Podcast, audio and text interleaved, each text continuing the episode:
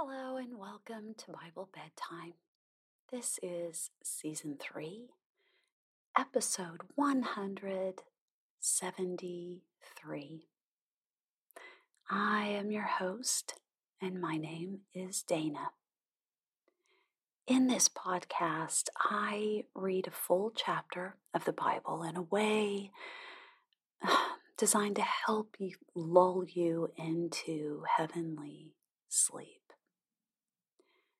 If you'd like to reach out to me or be part of the Bible bedtime community, you can send an email to me at BibleBedtimePodcast at gmail.com or join our Facebook group, which is Bible Bedtime. In this season three, I am reading from the third book of each testament. So we already finished Leviticus, and now we are reading the third chapter of the New Testament, which is Luke. Tonight we will read Luke 11. After the chapter, I will read a selection from the book of Proverbs. And we'll end the episode as we do each episode with the Lord's Prayer. Now, it's time to center yourself. And by that I mean letting go of all the things around you that are distracting you and keeping you awake. It's time to focus inwardly and upwardly to your own body and your own restful mind, as well as looking up, of course, to heaven. Make sure that you've put away or turned off any distractions, that you have the perfect amount of lighting that you like for sleeping, whether that's complete darkness or a soft light. Snuggle into your covers and get into that cozy sleeping position that is so comfortable. Now, if you would like, you can join me in taking three deep breaths. let's breathe in through your nose and breathe out through your mouth. Here we go. One.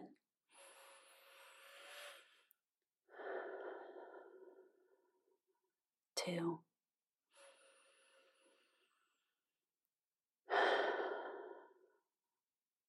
Three.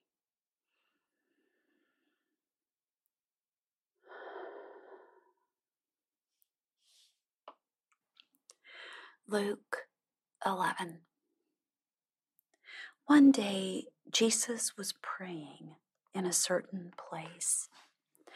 When he finished, one of his disciples said to him, Lord, teach us to pray, just as John taught his disciples. He said to them, When you pray, say, Father, Hallowed be your name, your kingdom come. Give us each day our daily bread. Forgive us our sins, for we also forgive everyone who sins against us. And lead us not into temptation Then he said to them.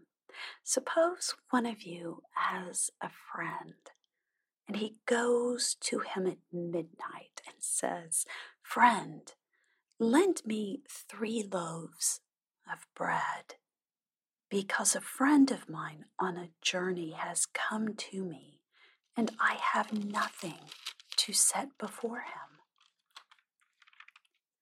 The one inside answers, Don't bother me. The door is already locked, and my children are with me in bed. I can't get up and give you anything. I tell you, though he will not get up and give him the bread because he is his friend, yet because of the man's boldness, he will get up and give him as much as he needs. So I say to you, ask, and it will be given to you. Seek, and you will find. Knock, and the door will be opened to you.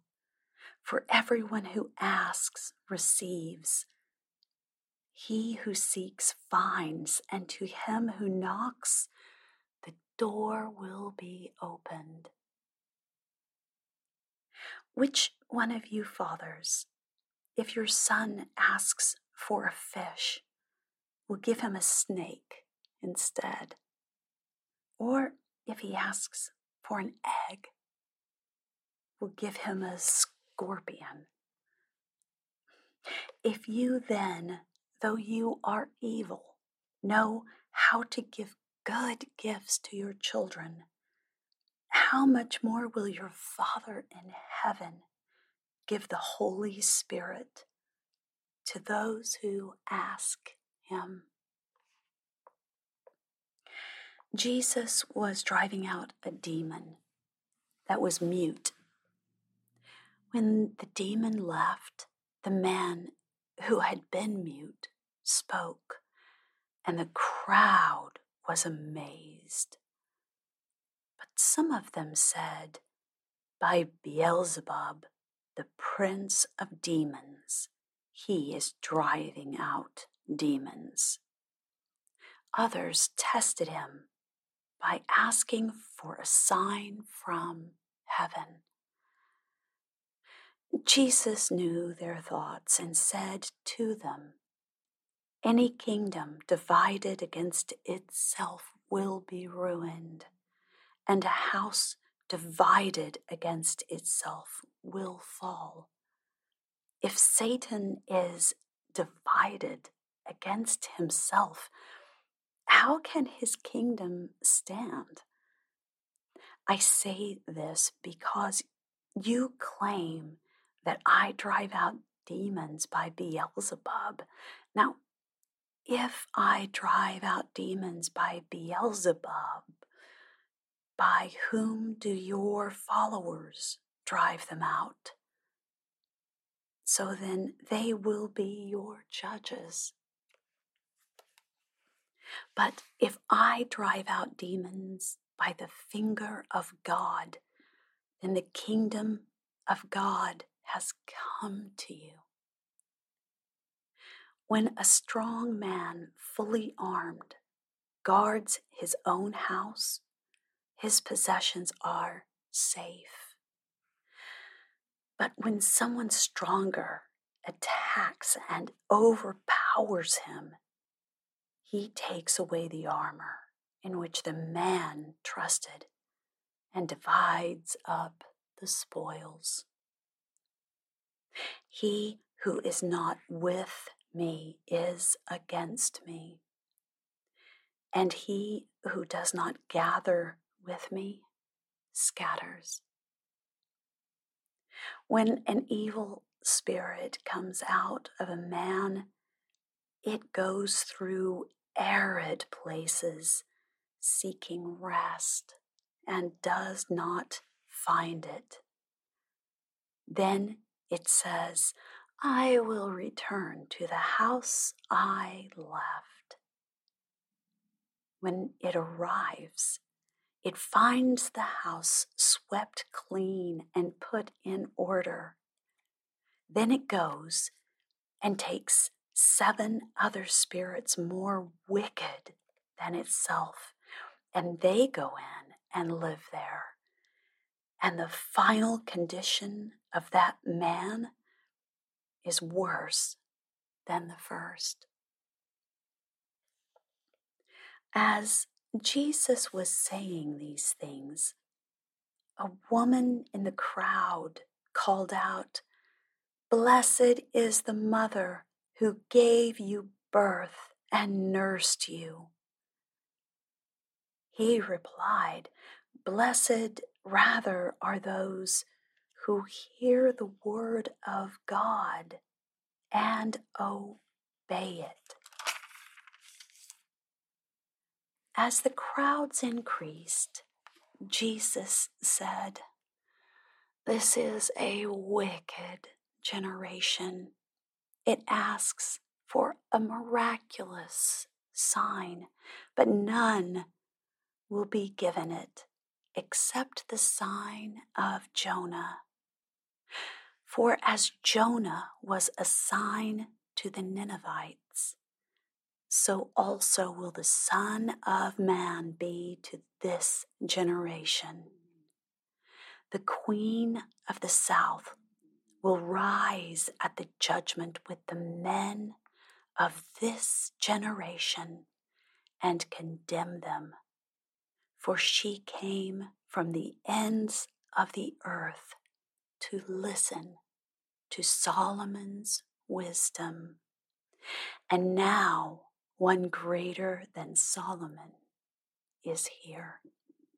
The men of Nineveh will stand up at the judgment with this generation and condemn it, for they repented at the preaching of Jonah, and now one greater than Jonah is here. No one lights a lamp and puts it in a place where it will be hidden or under a bowl. Instead, he puts it on its stand so that those who come in may see the light. Your eye is the lamp of your body. When your eyes are good, your whole body also is full of light. But when they are bad, your body also is full of darkness. See to it then that the light within you is not darkness. Therefore, if your whole body is full of light and no part of it is dark, it will be completely lighted as when the light of a lamp shines on you. When Jesus had finished speaking, a Pharisee invited him to eat with him. So he went in and reclined at the table. But the Pharisee, noticing that Jesus did not wash first before the meal, was surprised. Then the Lord said to him, Now then, you Pharisees, clean the outside of the cup and dish, but inside you are full of greed and wickedness. You foolish people. Did not the one who made the outside make the inside also? But give what is inside the dish to the poor, and everything will be clean for you. Woe to you, Pharisees, because you give God a tenth of your mint, rue, and all other kinds of garden herbs, but you neglect justice and the love of God. You should have practiced the latter without leaving the former undone. Woe to you, Pharisees, because you love the most important seats in the synagogues and greetings in the marketplace. Woe to you, because you are like unmarked graves, which men walk over without knowing it. One of the experts in the law answered him, Teacher, when you say these things, you insult us also. Jesus replied, And you experts in the law, woe to you, because you load people down with burdens they can hardly carry, and you yourselves will not lift one finger to help them. Woe to you because you build tombs for the prophets, and it was your forefathers who killed them. So you testify that you approve of what your forefathers did. They killed the prophets, and you build their tombs. Because of this, God in his wisdom said, I will send them prophets and apostles, some of whom they will kill, and others they will persecute. Therefore, this generation will be held responsible for the blood of all the prophets that has been shed since the beginning of the world from the blood of Abel to the blood of Zechariah, who was killed between the altar and the sanctuary. Yes, I tell you, this generation will be held responsible for it all. Woe to you, experts in the law, because you have taken away the key to knowledge. You yourselves have not entered, and you have hindered those who were entering. When Jesus left there, the Pharisees and the teachers of the law began to oppose him fiercely and to besiege him with questions waiting to catch him in something he might say. Proverbs 12, verses 1 through 10. Whoever loves discipline loves knowledge, but he who hates correction is stupid.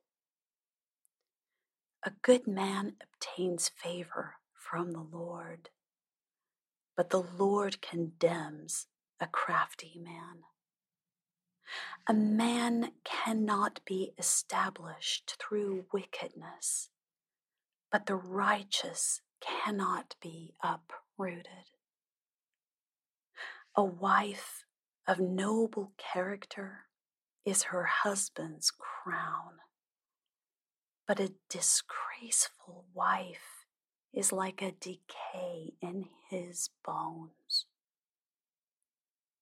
The plans of the righteous are just, but the advice of the wicked is deceitful. The words of the wicked lie in wait for blood, but the speech of the upright rescues them. Wicked men are overthrown and are no more. But the house of the righteous stands firm. A man is praised according to his wisdom, but men with warped minds are despised. Better to be a nobody and yet have a servant than pretend to be somebody and have no food.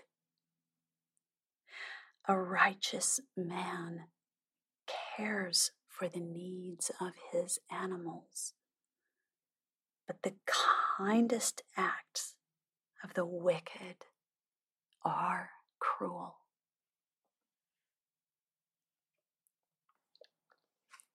The Lord's Prayer Our Father in heaven, hallowed be your name.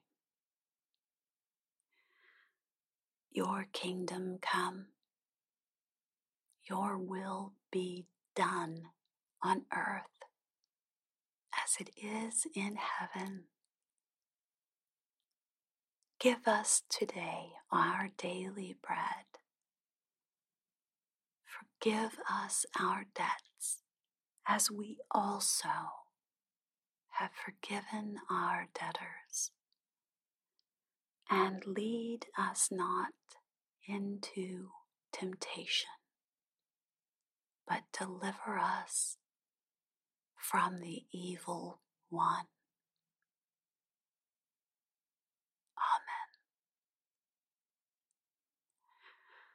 Now it's time for you to fall asleep. Sweet dreams.